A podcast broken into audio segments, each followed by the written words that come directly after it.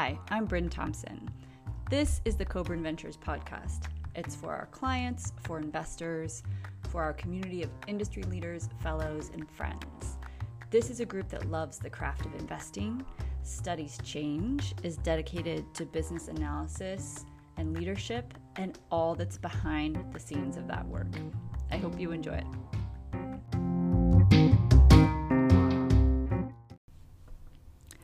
Today, we're talking about the history of the money management industry and how values that were baked in in the 1980s when this industry was really taking off may be dictating a lot of what we think is possible and right in the industry right now. And why emergence of ESG and ESG related investment philosophies can seem so incongruent. But to do this, to go through unearthing founding values of an industry, we also discuss the concept of the commons and how it keeps perking up as a related or at least thought provoking piece of political theory that relates to all the externalities that investors say are outside of our domain. So, how long will we be able to draw that line? The forces all around the industry are changing, so let's take a look at it from these two angles today. I hope you enjoy it. Before we start, the next few episodes will be grouped around a topic. Uh, we're calling this a module, and the first topic that we're doing is ESG. So, we have heard from you that one reason you like the podcast is that it's just a nice, quick way to learn, or at least have some new ideas sparked without the labor of reading or studying some new writing. And so we grouped them together to facilitate that learning even more. Each episode will take a slightly different angle or have a guest from a different pocket of the ecosystem. And put together over a few weeks, we hope will be an even more rewarding way to taking these inputs. So we hope you enjoy it.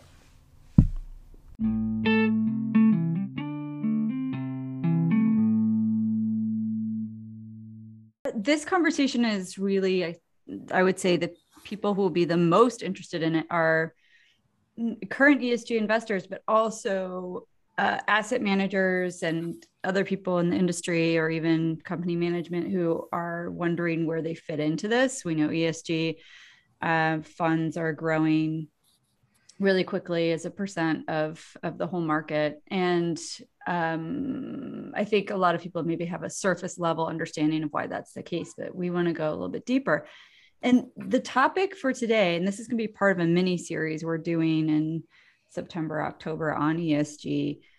Uh, we're going to go into the topic of the commons.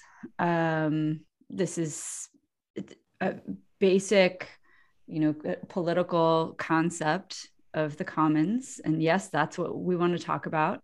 But it's the commons meets the birth of our industry, which happened to really get going in a very wonderful time, the 1980s. So, Pip, why don't you take it from there? Tell us a little bit more about the birth of our industry as we were talking about it. We're going to go back through the last 40 years because it's important to understand what got our industry really going um, and what fundamental uh, concepts are behind that. There's uh, a question someone with one of our clients yesterday they said that they were posed the question by one of their clients are you here to make money or are you here to do good in the world? And i started to reflect on the how those two questions got broken into in either or. When i think of investing i think of back from economics that it's about not consuming today to have more of what you want in your world in the future. Just so, in any kind of investing. that's in a general term. You invest yes. in taking a run so that you have a healthier body in the future. Yeah, you could say that, but, but some people just flat out like running, like me. But you, you could say, well, uh, well, for, for you, you were um, in a literacy training program. I I think you were you're training people in a literacy program in New York. You were investing your time because you had this vision that the world would be a better place if some people who weren't literate could have the chance to read and that might help them some way mm-hmm. shape or form but you didn't do an roi calculation or when you send your kids to schools most people aren't merely thinking if i send them to kindergarten here then that that that then their money will be there so this is a good roi So you Right. invest because you want them to be more well-rounded or more thoughtful or more curious or capable of getting a job or whatever it might be. So um, investing is a big word. And in our industry, we've truncated it down to it's all about the numbers. And all of us have heard that phrase. It's all about the numbers. And I think, hmm, how did we get there? So I was in this conversation, I was thinking, well, in the fabulous 80s, um, we were um, exposed to a few very new thoughts.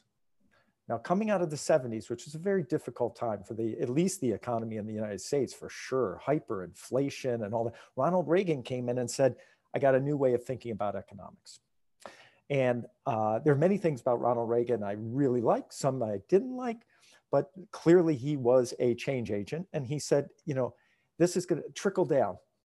That's the deal. Trickle down. We're going to make it really super for businesses to get in, in business. And trickle down meant, and we'll come back to this, it meant that there's this wonderful windfall that goes wide, far, deep, societal wide Mhm. if you focus just on the returns to the business and their ability to make money. There'll be this trickle down effect. There'll be all these great things will happen and we'll come its back. very nature is that everyone will benefit in some way even if it's a little Yes. bit diminished but it will it'll be this fountain of resource Right. And I think what we've seen over the last 40 years is that focus did a lot of really powerful things for business narrowly defined, but it probably accelerated some problems in society. It didn't have this trickle down, trickle wide. And the net effect was the commons. Really, it was like you have free license not to worry about the commons whatsoever. When I think of commons, not just the environment, but you know, sleep patterns in society or um, nutrition across society or whatever. Give the people what they want, they'll figure it out.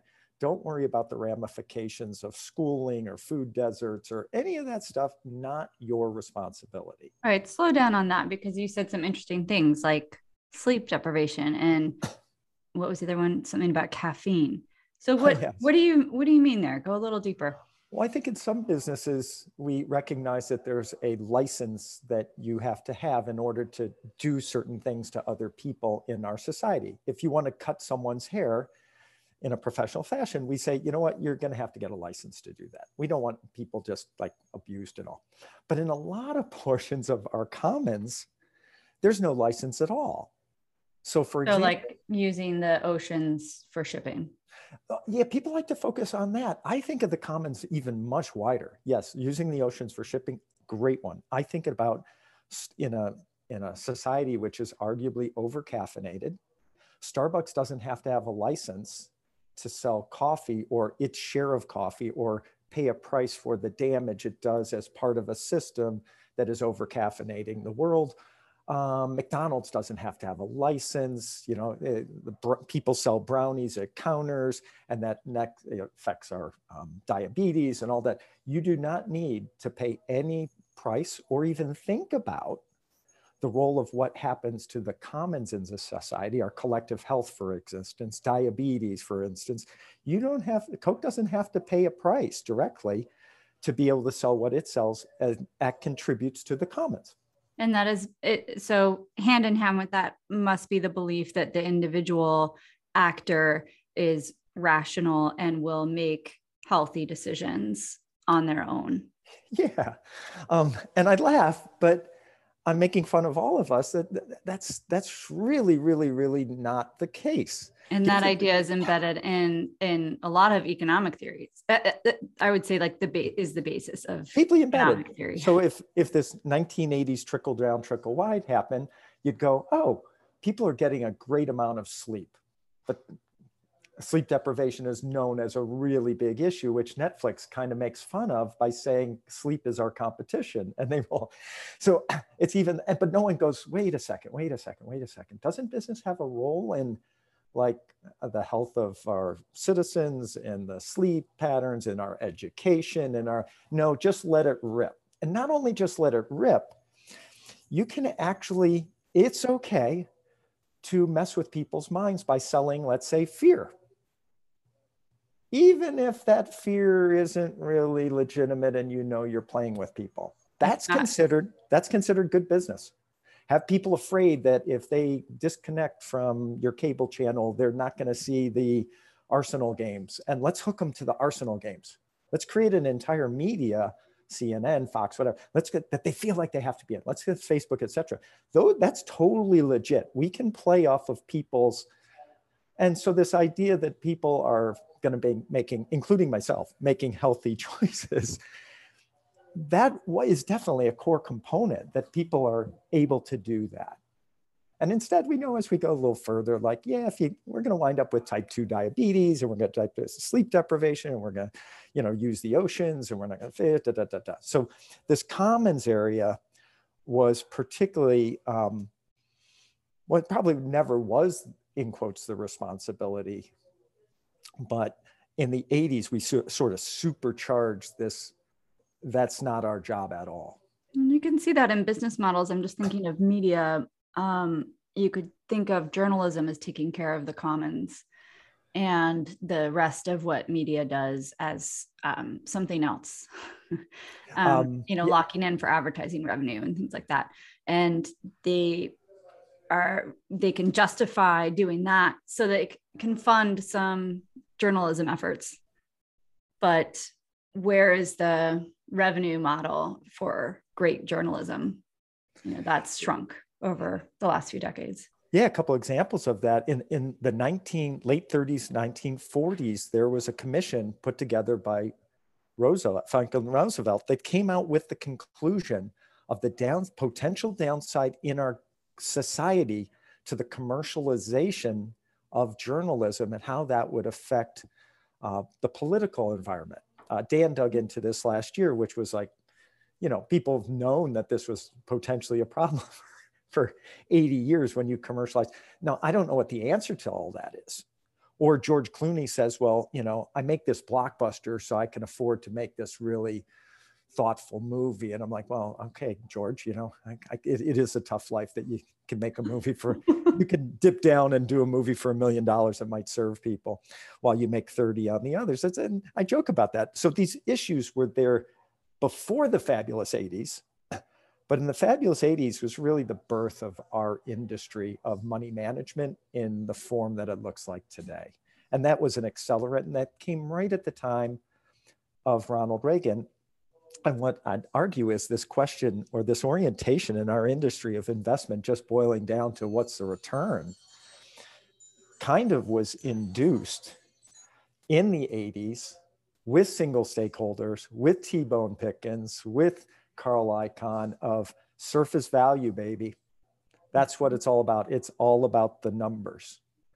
And that's a different form of investing than this wider definition. So that's that kind of really sprung up in the 80s. So our, I'd argue our industry is really nascent and 40 years in the shape that it mm-hmm, is, mm-hmm. And it was soaked in this 1980s period birthing of culture, the culture of our industry really birthed in this one single idea. And that's why we get this question. It's not, maybe it's not our job to take care of the commons. And right now there's a lot of resistance to thinking, wait a second, multi-stakeholders, single stakeholders. Well, we were really super birthed in the in the 80s with the single stakeholder model.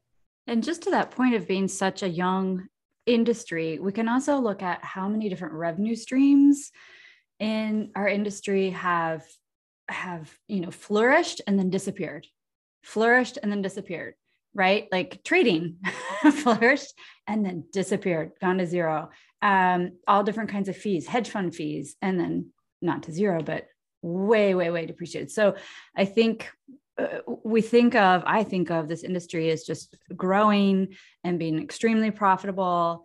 Um, you know, still a lot left. But if we look at it, there's mm. been a lot of disruption and a lot of oh. maybe some searching of what is it what is the value what are people paying for what are clients paying for and what it just brings up to me what's it going to look like in 10 20 years my oh my when i said that when i argue up that our industry was really birthed in the 80s there are people listening that go wait wait wait investments have been taken care of for like ages and da, da, da. but there was a certain generation of our industry birthed in the 80s yes, Warren Buffett, I think, was involved in one of the first hedge funds. It wasn't called a hedge fund, but the, the, the birth of the hedge funds really started to like go crazy in the 80s and then into the 90s. It wasn't a thing in the 70s. When I think about Benjamin Graham, he, his most notable contribution was bringing deep thought and research into studying companies. Like we go, whoa, that's like he was like the Sigmund Freud of like our industry. Like he was such a that like oh boy, that's a good idea.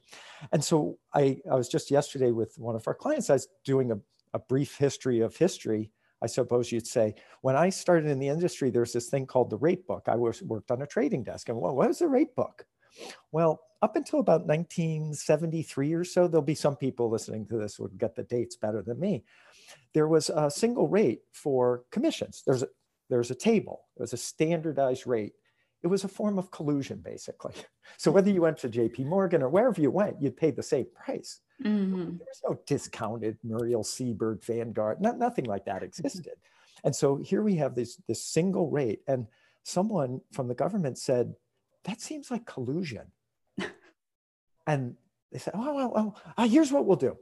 We'll have a, a rate book that'll show mathematically, it'll be really easy. It'll be paper. Everyone will have them. And it'll show discount rates. And then they can have discount rates, right? So I worked on a trading desk. And so when someone would call over with a small order, like not from like a big institution, they'd call over, Phil, blank, blank, blank, you know, down 40.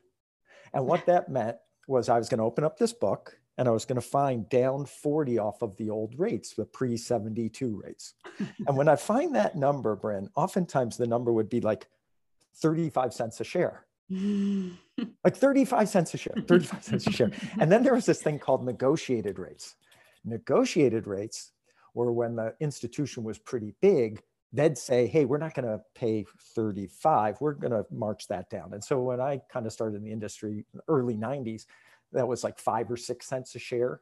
Mm-hmm, mm-hmm. No one was paying less than five cents a share. So the point being is, and today it's it's like uh, it's pretty close. It gets close, close, to, to zero. And yeah. you know, individuals through Robinhood, it's it is literally free. Mm-hmm. So that's that. Those are incredible milestones. Well, when that started to happen in the 80s, they started to look to find and create an industry of research. They'd throw research in, and these things that didn't exist on the sell side before in mass started to get loaded in. And that's why the sell side business models are so crazy because it started off just there's a single rate, pay it. Now we're going to throw in some research. Well, what are people paying for? They liked our analysts, blah, blah, blah, blah, blah. And so that started to happen. And they'd find people that went to Wharton or went to Duke or went to the London School of Economics or went to that, and then start to put those people in to sort of make it look more legitimate.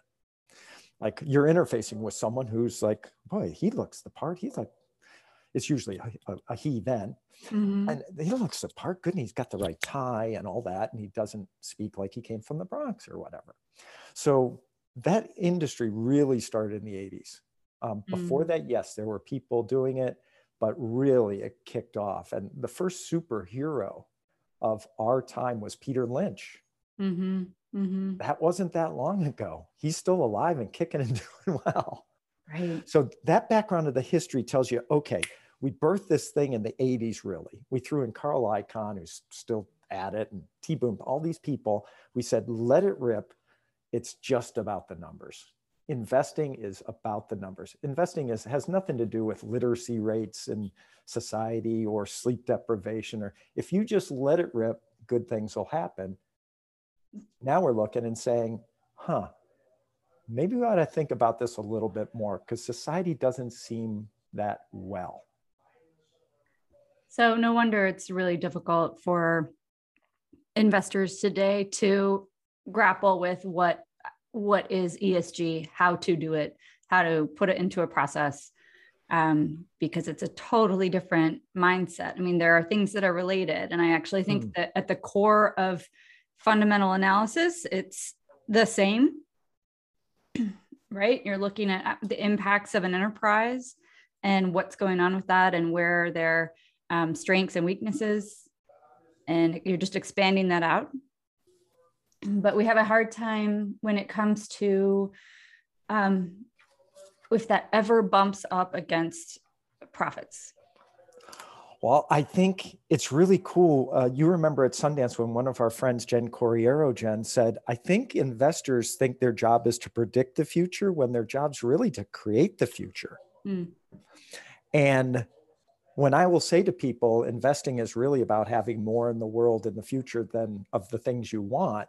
In our industry, back to the birth of an industry since the 1980s, that sounds like a foreign concept when I will share that, even with people in our ecosystem, let alone, you know, the hedge fund manager, the, the, the, caricature of that hedge fund manager, of which there's probably still a lot. So that seems like, whoa, that's a different thought. Like investing is like about having more of what you want in the world. Well, do I want more Coca Cola in the world? Do I want more iPhones in the world? Do I want the Chinese government recently said, you know what? We don't want, we think rightly or wrongly, we think kids having too much video games is really a terrible idea. Mm-hmm. And so you saw that they're going to limit kids to three hours max a week and only on the weekends of video games. Mm-hmm. So the government is stepping in and saying, there is a society here. There's no trickle down. We are the force that comes in and decides and we're going to make a rule that says now that couldn't fly in the west I mean, people would no, my when i told my children that they immediately asked what the repercussions would be for those kids as if they were already thinking how they would get around it if they lived in China. That's great. You, you, don't want to mess with that. One of my friends who has a couple kids, I turned and said, Hey, if they said this, what would you think? And she said, Well, it's probably a good idea, but I don't want people telling me what to do. Fair enough. And, and then I said, well, they do tell you that your kids have to go to school, otherwise they're going to come in and find you, right? And they go, yeah, but you know. So our orientation of taking care of the commons is we've all been trained of it's definitely not business's job, but we also don't really want the government doing this. So how does that all mesh and meet? I was maybe Brynne going to go back to that initial question, yeah, which from the client was and come up with some practical ways of thinking about that and maybe even an answer which you probably won't be brave enough to directly say but to think through this. So the question is are you here to make the world a better place or are you here to make us money? Now among other things scott booth our friend has taught me more about money and its role and, and probably uh, anyone. And one of the things that i learned is money actually has no inherent value it does provide you different, among other things, optionality, um, which is one of the benefits. The more money, the better in, terms of optionality. Now, the more money also might lead to a society that, you know, is materialistic in comparison. So there's a lot of potential downside. But one of the advantages is you have more money. So here's the question it lines up Are you here to make the world a better place or are you here to make money? And where I came to on that answer is our role, I'm answering as if I was one of our clients speaking to one of their clients. Our role is to act as a facilitator and an agent so that you can make the differences in the world that you want to make, more of those. Whatever your vision is of a better world, whether it's more scholarships or whatever that is, we're here to facilitate and be an agent to create you having the more opportunity for more options, which is represented in terms of money. Mm-hmm, so mm-hmm. let's pretend I worked at GE for 30 years. And so mm-hmm. someone's investing on my behalf. And there's actually no direct link between me as the auto worker. We're really stretching it now, but this is pretend I'm the auto worker um, and the institution that's investing on my behalf. So, do we have just such a disconnect because the person who's investing on my behalf is going to say, I can reduce this down to one thing. I need to make more money. And then, whatever Brynne, the auto worker, does with that in her retirement or whatever it is, is up to her. But I will be fired if I don't, you know, make more money. So that that intermediary really it's not even the asset manager sometimes it's the person who's investing on behalf of huge groups of people um, that that might be a hard one because there's this almost like a middleman that can only focus right now on that absolute return do we need like is that shifting too, or that person, that entity I, can can think multi-stakeholder? So here's how I think about it. I think it's a great question. The first thing that I want to drop in in answering the question is no one in the system can have this conversation from a place of the point is not to get fired. Because that is in itself devolved and a toxic place to be coming from. Or yes, toxic, maybe too matter. strong, but it's it's at least devolved. Uh, it's a self-interested uh, system that it may be the problem. But if it's I don't want to get fired, I'm like that has nothing to do with how you're serving your client. Is that true? Can I understand that at a human level? Absolutely. Should that be um, depicting what your action or determining what your actions are? No. Could you imagine going into a client and say, well, first off, the purpose is not to get fired? Like, uh, no, that doesn't cut it.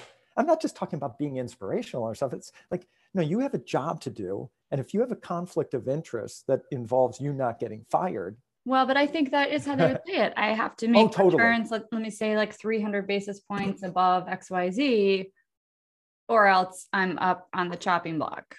Absolutely. And so that I, is that is how they've devolved down serving the client. Absolutely. So the, I think the nice thing about the practicality of how you speak of yeah, that's a reality in the world versus you know what would be a better world or how would we like to behave and all those. I think it's good to see the distinction between those two things. Because so, this is exactly what we were talking about with the genesis of our industry. Like that it's been the, reduced down yeah, that tension is definitely there. So my answer uh, to this question starts in, in the example of your your Uncle Lee is okay. I'm going to make certain assumptions about un- what Uncle Lee wants to do with this more money, these optionality. Mm-hmm. If I find out that he wants to do something um, like um, pay for hate billboards all throughout the United States with this extra money, I might say, or, you know, um, fortify white supremacist groups throughout the world. I might go, you know, my vision and your vision don't match up. I have to fire you. Meaning there might be another place for you. Go find that group. But right. for what we, you want alignment in what we're doing. That's the point of alignment. this example, right? Like alignment will make the whole thing more powerful. Right. So um, if if you as your as the facilitator of the agent, we have to think about well, what things in the world do we actually are, uh, is in our vision of a better world? And then our clients will listen to their vision of the better world. If that is compatible, it doesn't have to be the same. It just has to be compatible. Oh, he wants to do this and this with the money. Okay, yeah, that works. Now, if our vision as a investment manager is very, very tight, we're going to have fewer clients because some of their vision won't match with our vision. No harm, no foul. It's just, oh, that's Good. Okay. There's a if whole we, marketplace out there. So. Right. Now, if we say we have no vision as a facilitator, um, there's going to be repercussions. Obviously, then anyone could be a client. There might be financial benefits to that. But you also might wind up with a bunch of people that come to work and think, you know, all we're doing is making the money. And I don't know, that doesn't sound like how are we fitting into Jen Corriero's We Make the World a Better Place? Like, I don't get it. We'll take any client, et cetera, et cetera. So you as a firm have to decide really implicitly, explicitly, what is your vision of a better world? And the clients, does, is that compatible with you? Well, by default, I mean that it's really interesting that you say that almost like that really um, conscious thought of are we making the world a better place? Because by default, when you invest, you are creating some change in the world. So, absolutely. I think this is really just having an awareness of what these investments that I've made, they are um, tipping scales. And so, how can we look at how those scales are tipping?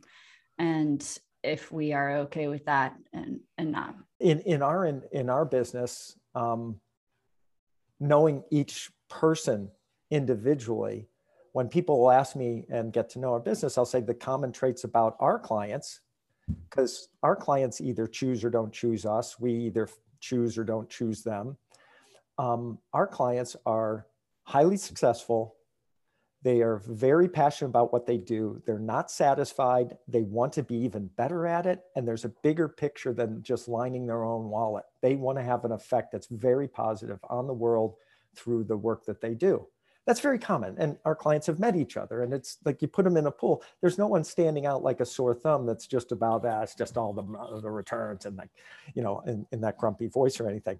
So we we've made some choices of who would we like to serve? What's their vision of the world? And there's all sorts of compatibility in that.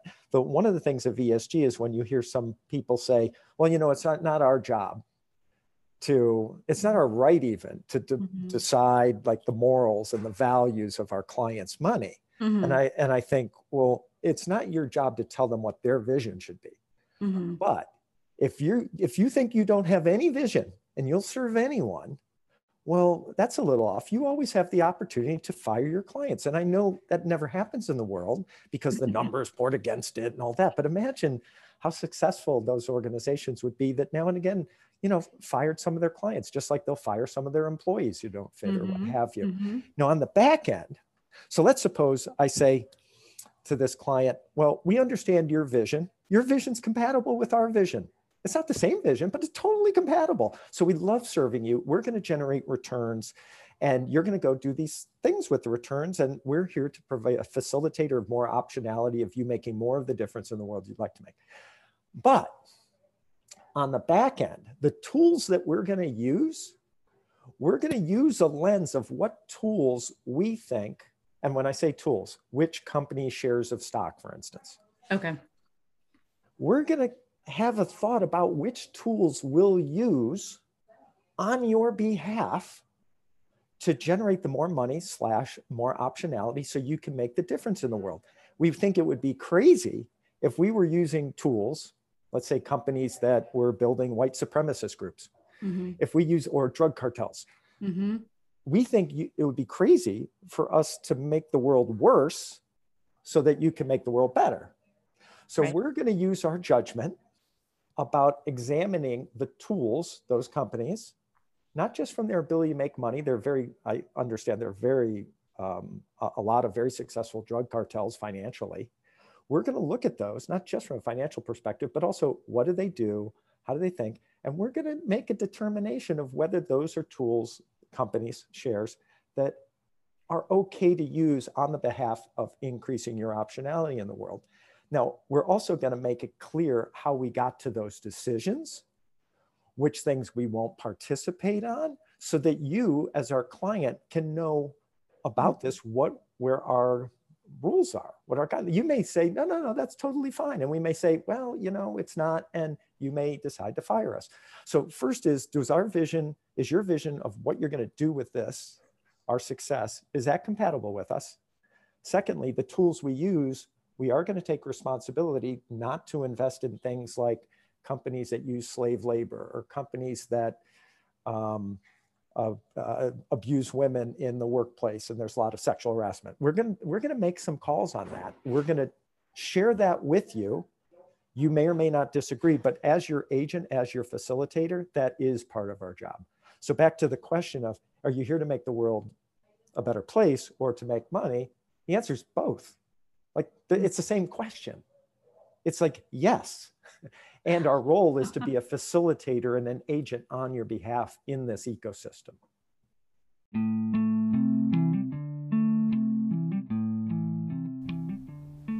So, in the future, will shares of stock really be considered tools for change? Are they already? Will we get away from the good bad duality that seems to surround ESG and toward, you know, this might just be a way that works better for everyone long term, this multi stakeholderism or other attributes. Some of the ideas in this podcast may seem a few degrees beyond what you think ESG is or want it to be, and that stretching is part of the point for our learning. So I hope this was a useful complement, especially as it relates to other podcasts in the ESG module. And thank you for listening.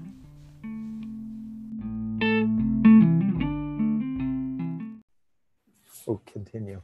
If someone said, like, you're going to have to go to sell side conferences, how many days do you think you could make it? Or sell side morning meetings? Oh, I liked the morning meetings because I. You weren't in person and you're drinking your coffee. And even in New York. Well, you could get a whole, I liked getting the whole landscape. Like, the mining and you know i don't know i like the morning meetings but sell side conferences i could do it for four days without having a psychosomatic episode I don't, I'm not sure if I could make it that long.